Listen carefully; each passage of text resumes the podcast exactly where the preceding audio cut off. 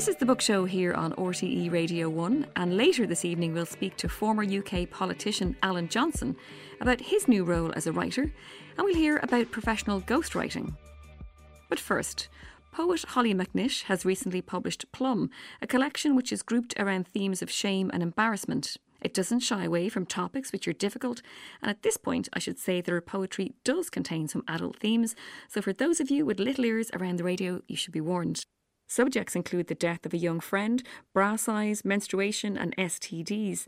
Shame is viewed from the perspective of a child as well as a grown up. The collection also includes poems written by Hollie when she was a young child and teenager. I met Hollie recently and began by asking her how she made this brave decision. Basically, because I got asked to do the book and I never ever like write a collection, Picador asked me to do it, and I always choose poems that I've already written. I never write poems for a collection, which I know a lot of people do. And I'd literally just written a poem, which is in the book, and it doesn't have a title, and it's just about fruit, basically, how much I like fruit. And I looked at it, and then I was looking through my old poems just randomly with a friend, and I realised there was a poem that I'd wrote when I was eight, the first poem, and it was really, really similar to this poem. It was like a similar theme, uh, same rhyming couplets, the same number of words, like it's so similar. And I thought, oh my god, maybe maybe my writing hasn't changed that much since I was eight years old. And then um, I realised that in the last year I'd sort of written a lot of stuff about being a teenager. And yeah, when I was putting in the book, I just thought it would be funny, really. Like, I've got all these poems and I've got so many other ones, and it was hard to decide what to put in.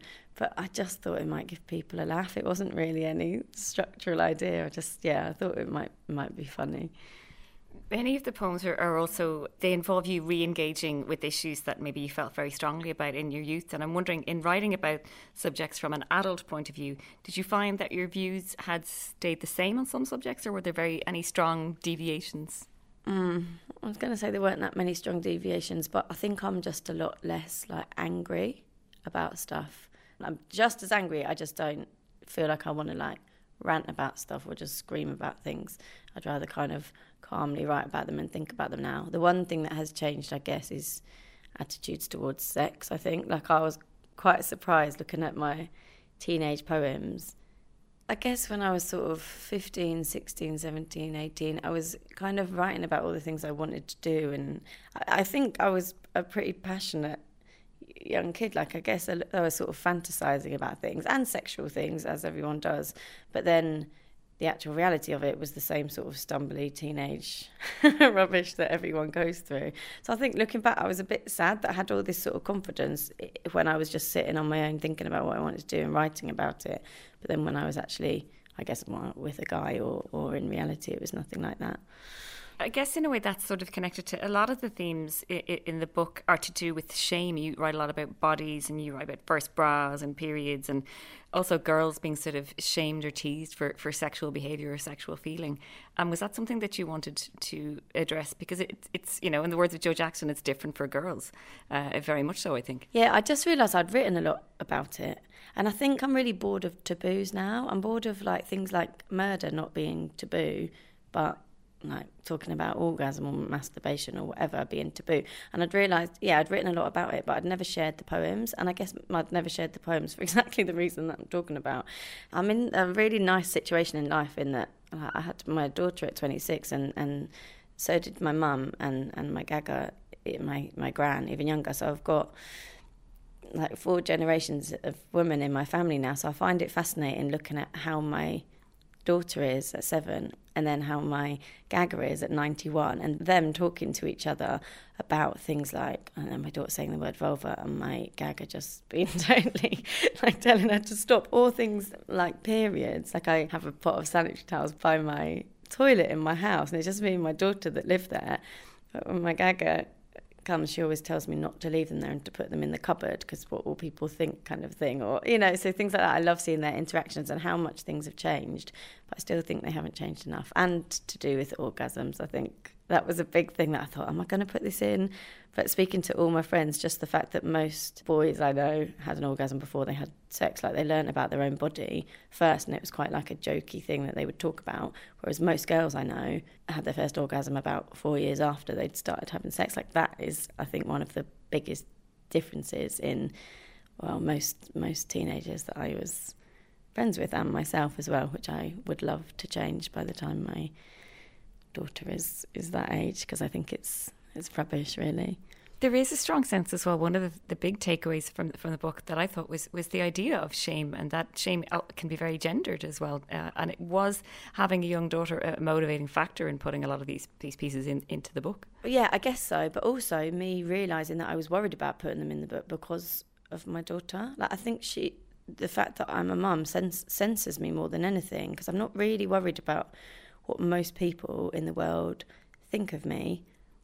But having this small child who I know at some point is going to read these poems made me think, oh, maybe, I shouldn't put this in there. Maybe I she doesn't want you know, everyone to know when her mum first had sex or whatever. And then I thought, this is the point. This is the whole point that I'm embarrassed about this more than anything for a young girl. Like, I need to put it in there.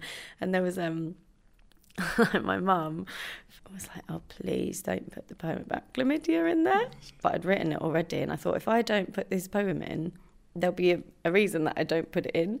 And actually, I don't. I don't really want everyone to know about these things. But I work with loads of loads of teenagers, and my mum's a nurse, and she says, you know, loads of people don't get checked up for things like this because of the shame. Like there's, you know, there's practical consequences, aren't there? A lot of feeling ashamed of your body or ashamed of these things. And the reason that I got it was because I was too embarrassed to buy a condom. And then the reason, you know, you, so it's all it all just builds. And I thought, well, if maybe putting one poem in and slightly embarrassing myself maybe makes one person reading it think actually maybe maybe I shouldn't be so ashamed of this past or ashamed of whatever. Then you know I've embarrassed myself enough. I'll just keep going. I reckon. You talk about something that really interested me about the idea that when someone uses one word or an expression or a name maybe to define us when we're young, that it can really stay with us. And you found yourself returning to phrases that were connected to you. And there was one in particular that stood out for me in a poem called Cold. Can you tell us a little bit about the poem Cold and maybe read it? But yeah, basically, I, I got called cold by one guy that I was actually pretty good friends with because I wouldn't do something with him around the back of the school sheds or whatever it is. It's always, you know, something like that. And he called me an ice queen and said, Oh, I was cold or frigid. I guess people get cold. And yeah, I just started writing all these poems about about being cold and thinking, oh, you know, I'm that's me, and like defining myself as a teenager. Yeah, I'm, I must be frigid or prudish or everything like that. And actually reading my other poems, I'm totally not. I just didn't fancy the bloke, which is often the case. I for God's sake. I think it took me about five years to realise actually you're a very passionate young person, Ollie. You just don't want to get fingered at the disco. Like that's that's all right. I sort of felt sorry for my teenage self as well a little bit. Like I wasn't I wasn't like traumatised by this event to be honest, and I'm still friends with the bloke and I find it quite funny now. But I do think, oh my God. Yeah, I wish he hadn't taken that on board so much. Cold written age 13. I am an ice cube. I am new lying snow. I fall into my angel and I'm never gonna go. I'm winter waters below the frozen lake. I'm hail and I'm sleet. I am the first snowflake. I'm a tub of ice cream waiting frosty to be sold. I'm a carving chipped from ice. Basically, I'm cold one of the th- main things I think in the book as well is that there's now a huge amount of acceptance about yourself, not caring about, you know, grey hairs or an accepting of your body and your post childbirth body, because some people don't get to live long lives, I guess. Tell us a little bit about the poem Resolution in particular. Yeah, I think most of the poems are me like trying to accept my body. Don't get me wrong, I still mainly look in the mirror and think, that's a bit rubbish, which but annoys me that I think that's on trying not to. Um, but resolution I wrote after one of my friends died basically. So um, he was 32 and it was one of my best mate's husbands, and they had twin boys who were two at the time. So she'd been, while I'd been like touring and uh, had a book that was going really well, basically my best mate was caring for her, her husband who was who was dying of of, of cancer of the temples, um, and it was very visible. And I would go around and visit them, and he was just still so amazing and never complained once, and came down. Even he couldn't drink or eat by the end of it, and couldn't talk, but he would come down and sit with us. And and just after that, I guess these things happen. It's an awful reason to, to think stuff. I just sort of stopped, like just stop moaning about getting older. Like it really is such a privilege and then I found myself again, like looking and, and plucking a grey hair out. and then I just wrote that poem afterwards because I thought this ridiculous. And it's not. It's not about um, like not. I'll probably still dye my hair until I'm, I'm sure I will. It's not about thinking, oh, you can't, you know, don't buy anti-wrinkle cream. Like you've got to accept the aging process. Just not to moan about it. You know, like dye dye your hair if you want. It's cool. I like having different coloured hair, but just like stop moaning about getting older. Basically, it's like the only, my only aim in life. I think now, especially with a kid, is to. I just really want to see her grow up as long as I possibly can. I think everything else is just out the window. And will you read resolution for us? Resolution. I will not complain about another grey hair, not their absence of colour nor their violin strings. I will not complain about the way they proclaim themselves, their refusal to flatten or try to fit in. I will not spend any more time at this mirror, hunting new strands between finger and thumb. There is too much to do, and there are too many eulogies spoken for those who had none. And thanks to Hollie McNish, Plum is published by Picador.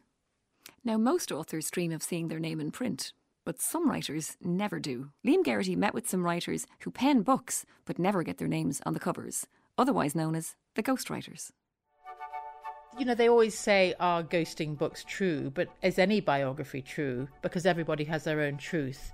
And for example, there was a case where Marie Fleming told me how she told her son that she had planned to go to Dignitas. And he told me a different story. And I decided it was her book. I went with her truth. So you, you have to think that's an important thing, too. If it's their truth, you go along with it.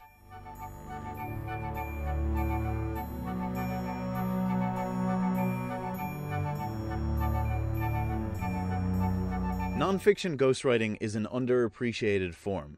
The writer has the momentous challenge of telling the story of someone else's life through that person's voice. Well, you have to be very confident in your writing for a start. You have to know how to structure, you have to feel a story. Ghostwriter and journalist Sue Leonard. Because that's secondary to the other skills that you need, which are empathy, curiosity. The same sort of skills that a journalist needs, except not an opinion journalist, because you cannot have your own opinions. That would really kill the whole thing. Sue says the most challenging story she had to tell was that of the late Marie Fleming, who took a landmark case against the Irish state to lift the ban on assisted suicide as she battled with multiple sclerosis. There was a huge responsibility because she was losing her voice and I was giving it back. And because I got so fond of her and so fond of the family, and I felt it was a very important story to tell. So, for all those reasons. But it's funny, when I was actually writing it, I didn't feel the pressure because it felt like a collaboration. Well, it is a collaboration. So, it wasn't as if I was going home with this massive burden on my back. Although, every time I left her, I used to have to go and go for a walk because, you, you know, the, the sadness of that whole situation.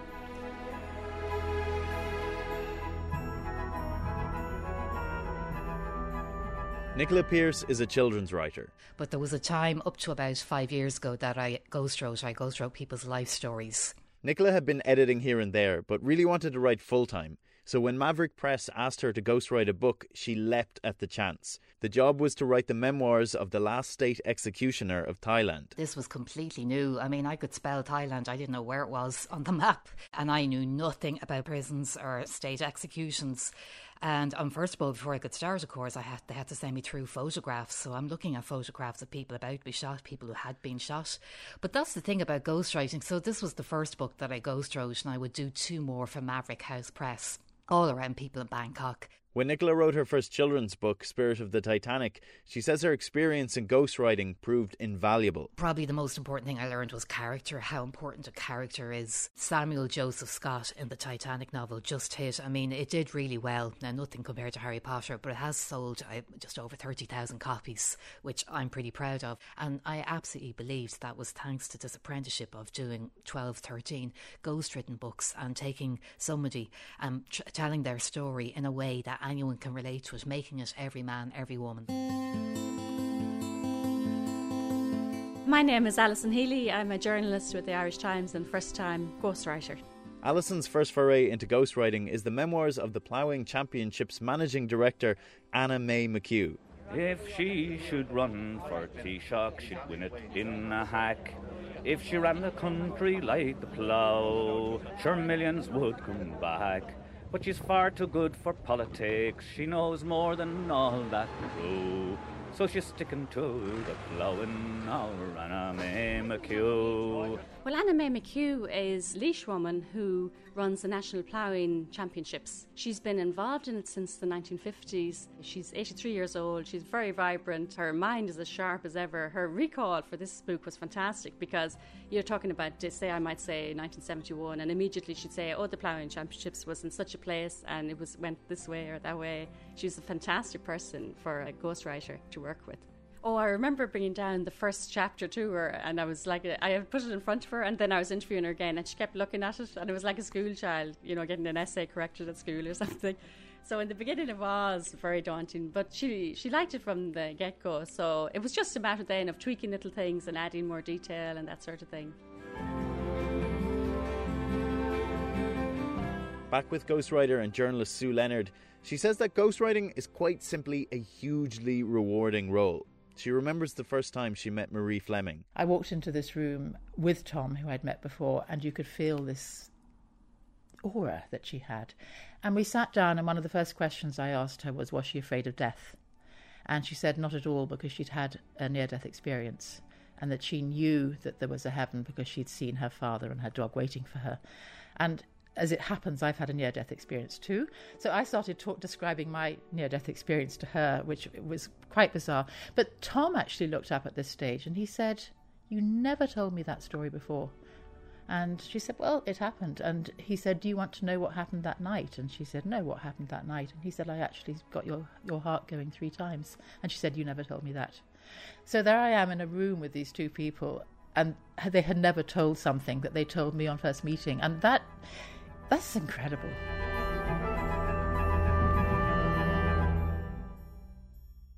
And thanks to Liam Geraghty for that report. Now, there are only two days left to enter our Dear Character competition, where we've been asking you to write a letter to a character from a novel. We've been inundated with your responses and delighted that you've risen to the challenge. So, you can still pick a character from any novel and write a letter to them in under 500 words. So, what will you say to them? Will you offer good advice, a piece of your mind, a warning, a declaration of love, or the opposite? You praise them or have a go at them. You have until midnight on October 9th to enter the competition, and we'll draw a shortlist from the entries, which will be judged by the Laureate for Irish Fiction, Anne Enright. The winning letter will receive a €250 Euro book token, and all details of the competition are on the bookshow page at rte.ie. A selection of those letters will be read at a live recording of the book show that we're recording on Saturday, October 21st in Smock Alley Theatre in Dublin. And joining Judge Anne Enright will be writers Donal Ryan, Lisa McInerney, and Ross O'Carroll Kelly creator Paul Howard. There's still some tickets available for the recording, and you're invited to join us there, so please book your place at smockalley.com. Now, by the time Labour politician Alan Johnson left politics in 2011, he'd risen to the top tier of government as Education Minister and Home Secretary. His departure helped him to realise one of his big life goals to become a writer. His first memoir about his impoverished and deprived childhood, That Boy, was a vivid account of a tough life. Abandoned by his father, his mother died when he was just 14, and so he was brought up by his sister Linda. His latest book, The Long and Winding Road, is the third and final in this trilogy, and in it he leaves his trade union job for Westminster with Tony Blair in 1997. Alan Johnson told me how he felt about his literary success. I was delighted. I mean, in this boy, I describe how when I was 12, 13, I really wanted to be a writer because I read all those bits on the back of paperbacks by writers about how, what wonderful lives they They went off to be lumberjacks and then eventually ended up writing, you know, uh, Ernest Hemingway, Jack London, all those. And I'd turn out Doggerel and my English teacher, Mr. Carlin, who was one of my heroes, got me to send them off to different magazines and they'd be rejected. And Mr. Carlin said, Oh, Alan, every great writer has received rejection slips and all of this. He was humouring me, obviously, because this was rubbish that I was writing. And then 50 years later, I actually write something and I kind of knew this was a good story and that my mother and my sister in particular were two really powerful characters. And that if I, that if I could tell it half decently, that it would it would be a you know a moderate success. But I didn't expect to win the Royal Society of Literature Ondaatje Prize or the Orwell Prize. Um, that was something I dreamed of being. I never dreamed of being a politician. I never dreamed of being a government minister, but I dreamt of being a rock star, and I dreamt of being a writer.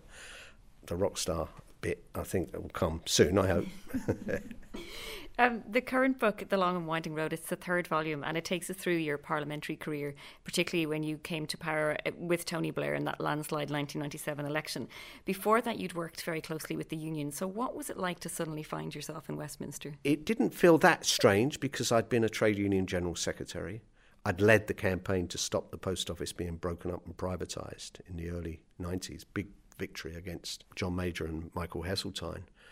I'd been used to lobbying people in Parliament. But I describe in the book how I followed Alan Clark into Parliament. He came, he'd come back in as the MP for Kensington and Chelsea.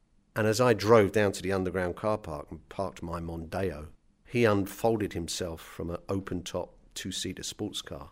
And with an air of insouciance, kind of with one hand in his pocket, flicking back his long hair, ambled towards where we were supposed to be. And I thought, well, he knows where he's going. I'll follow him. But I had briefcases and files and all kinds of things. And I kind of thought, well, he looks like he belongs. And I wondered whether whether I did.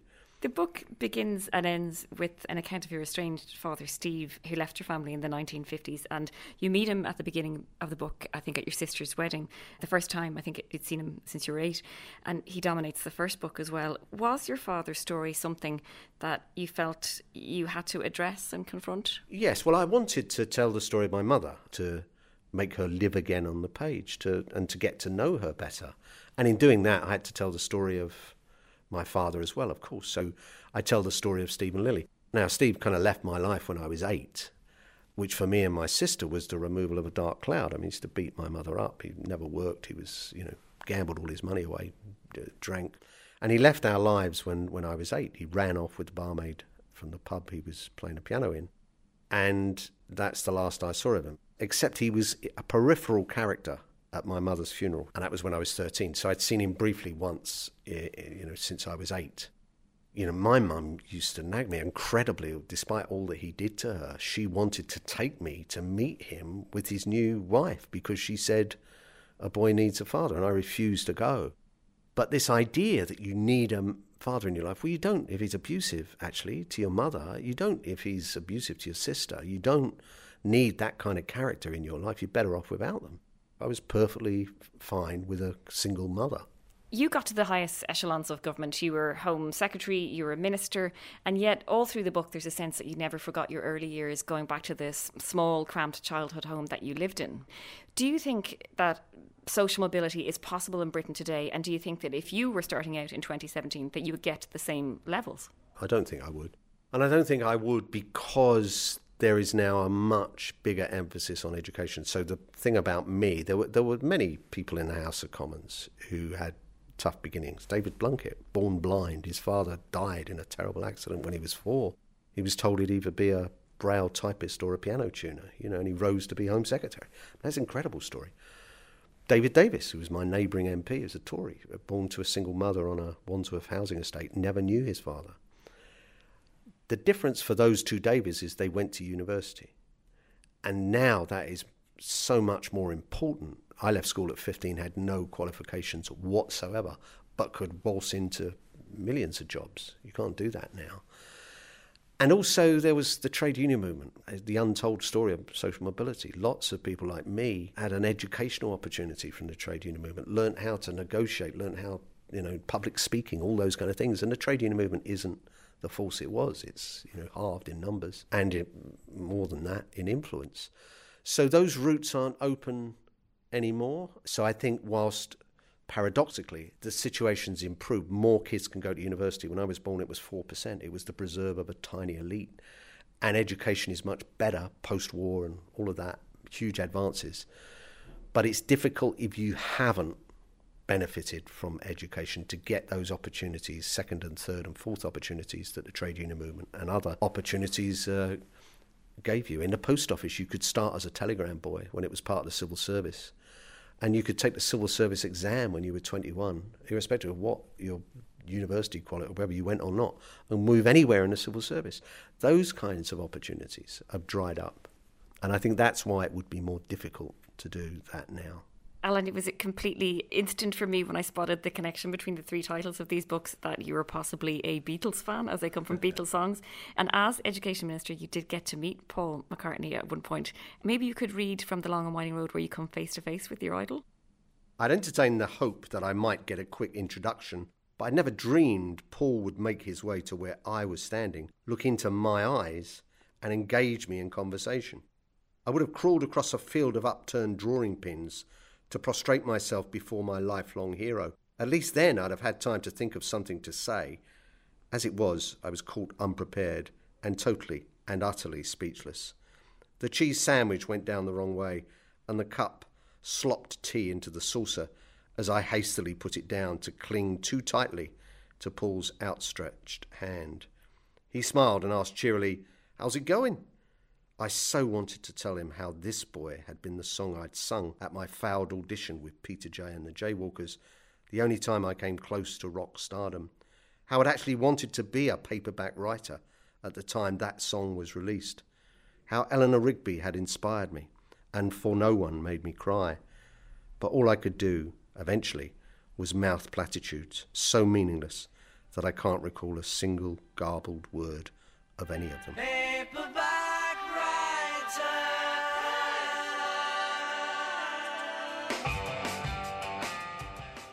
And thanks there to Alan Johnson. The Long and Winding Road is published by Bantam Press. That's it for tonight. Remember, you can follow us at Bookshow RTE on Twitter. We're back here on RTE Radio 1 at 7pm next week. And my thanks to producer Regan Hutchins and to series producer Zoe Cummins.